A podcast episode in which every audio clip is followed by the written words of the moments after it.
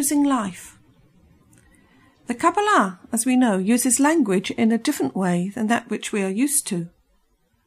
The great sages, with their perception of the upper worlds, needed to find a way to describe their attainments.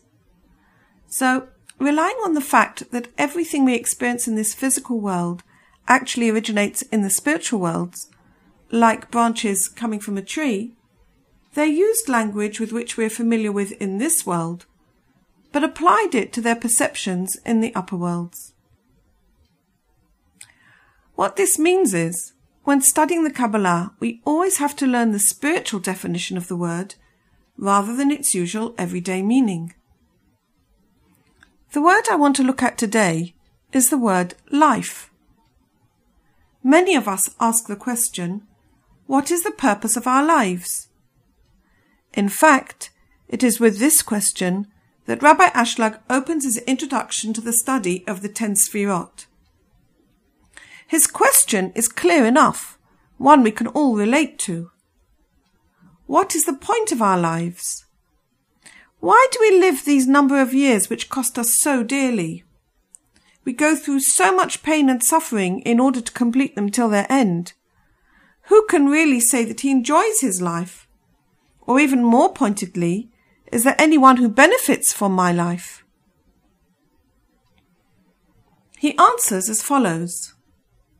Scripture gives a solution to this obdurate riddle in the phrase, taste and see that God is good.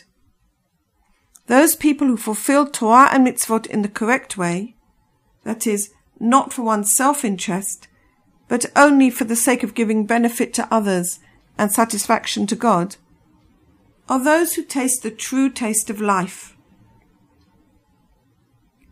The clue to this answer is to understand what is meant by the word life. The word life in the Kabbalah actually refers to our connection with the Creator. Our physical life force draws its strength from this root, its source, which is our spiritual life, which is our connection with God. This is what animates us gives us feelings, energy, enthusiasm, hope, and healing. It gives us our conscience, and it gives us our purpose. It brings us our happiness in a way that lasts. So the question that Rabbi Ashlag is actually answering is how do we get from a mere physical existence which is filled with pain and suffering to a life in the Kabbalistic sense? His answer refers us to the Torah and to the mitzvot. The Torah itself is considered as life, as we see from this passage in Ethics of the Fathers. Great is Torah, for it gives life to those who practice it in this world and in the world to come. As the scripture states, for the words of the Torah are life to he who finds them and a healing to all his flesh. Proverbs chapter 4 verse 22. Nonetheless, this is still not easy to see. How can learning the Torah give me this when learning other wisdoms doesn't? What is special about the Torah? To answer this question, Rabbi Baruch Shalom Halevi Ashlag, the firstborn son of Rabbi Yehuda Ashlag, tells us that we need to ask ourselves, why are we learning the Torah? Is it for information, knowledge, or is it for another purpose? What is the point of our study? The Talmud teaches us, I created the evil inclination, I created the Torah as the healing spice.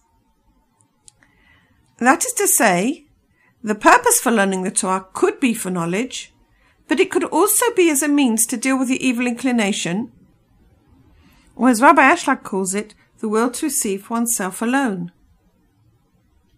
This is what separates us from the Creator and this is what causes all the pain and suffering in the world.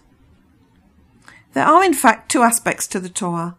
One is the outer garments of the Torah, that is to say, the intellectual content. The other aspect is the wearer of these garments. God Himself is hidden in the Torah. However, this light of God is not accessible by study alone. Whether a person can come to the light of God that is hidden in the Torah depends on his intention in learning it. If he's learning the Torah only for the sake of gaining more information or for any other purpose of the ego, then this light is hidden from him. The rabbis expressed this in a cryptic sentence Believe the nations have wisdom, don't believe the nations have Torah. Within each of us, we have two aspects. We have the soul, known in the Kabbalah as the aspect of Israel within us, and we have the ego, or the will to receive for ourselves alone, called the nations. What this sentence is telling us is yes, we can learn Torah for the sake of our ego, and yes, we will get knowledge. But Torah, in the aspect of life, we cannot get that via our ego. The Talmud further says that for those who practice the Torah in the right way, it is the drug of life. But for those who use it for themselves in the wrong way, it becomes the drug of death. So what is the right way to approach Torah? Rabbi Ashlag teaches that the correct approach is that every time we come to learn a piece of Torah, we need to remember why we're learning it. We need to make an intention that as a result of this learning, I will be closer to God, more able to overcome my will to receive, more able to be compassionate and kind. We learn so that the light that is in the Torah itself will illumine our soul and bring us to the good way. When we've reached this level of learning Torah for the sake of coming to affinity of form with God, then a new level opens up. That is practicing Torah and mitzvot for the Torah's sake.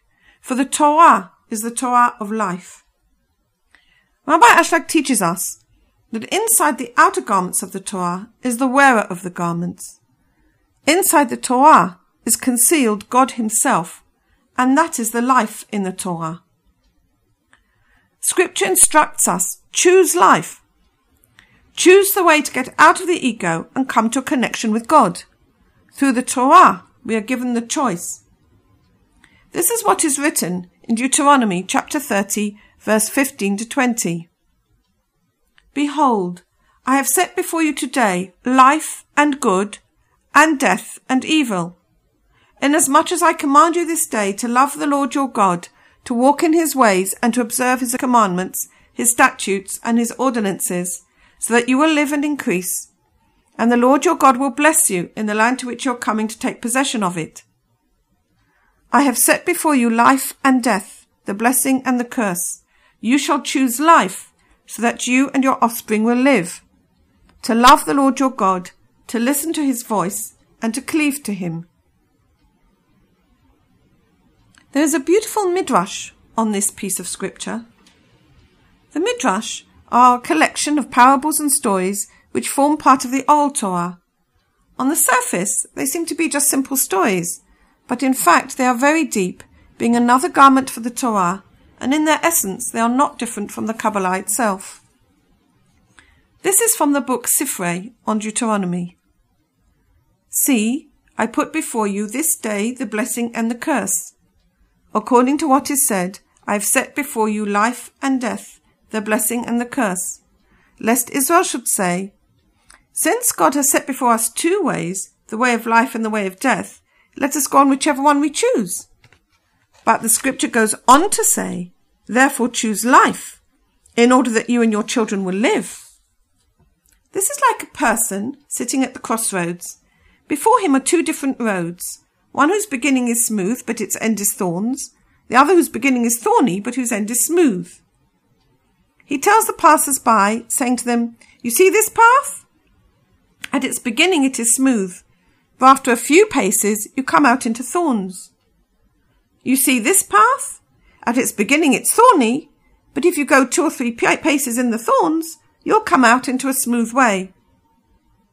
In the same way Moses told Israel, you see, the wicked, they succeed for the first two or three years in this world, but their latter end is to be pushed aside.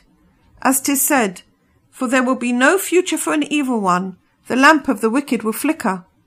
Proverbs chapter 24. And behold the tears of the oppressed, and they have no one to console them. Ecclesiastes chapter 4. They see the righteous, how they are sorry in this world for two or three years, but their latter end is in joy. As 'tis said, the end of a thing is better than its beginning, Better the patient in spirit than the haughty in spirit. Ecclesiastes chapter 7.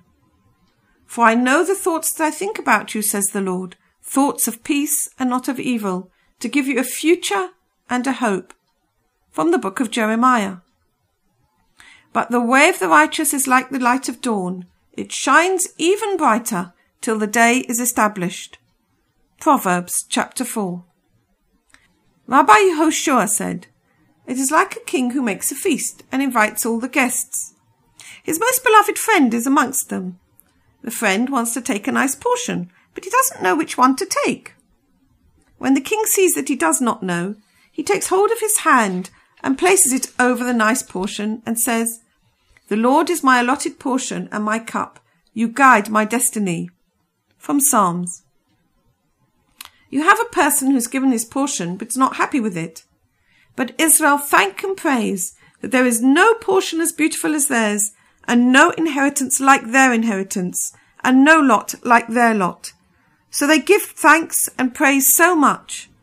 And David says, Portions have fallen to me in pleasant places, even the inheritance pleases me. From Psalms. And he says, I will bless the Lord who counselled me. Even at night my conscience instructs me. When I came across this midrash for the first time this week, it deeply moved me. It seemed to me there are two aspects in it. One, that we are given free choice, two roads to go down. But God is also like the king in the story. He is also our friend and gives us counsel. When we don't know which to choose, he stretches out his hand to us by giving us the Torah, taking us by the hand and telling us, choose life.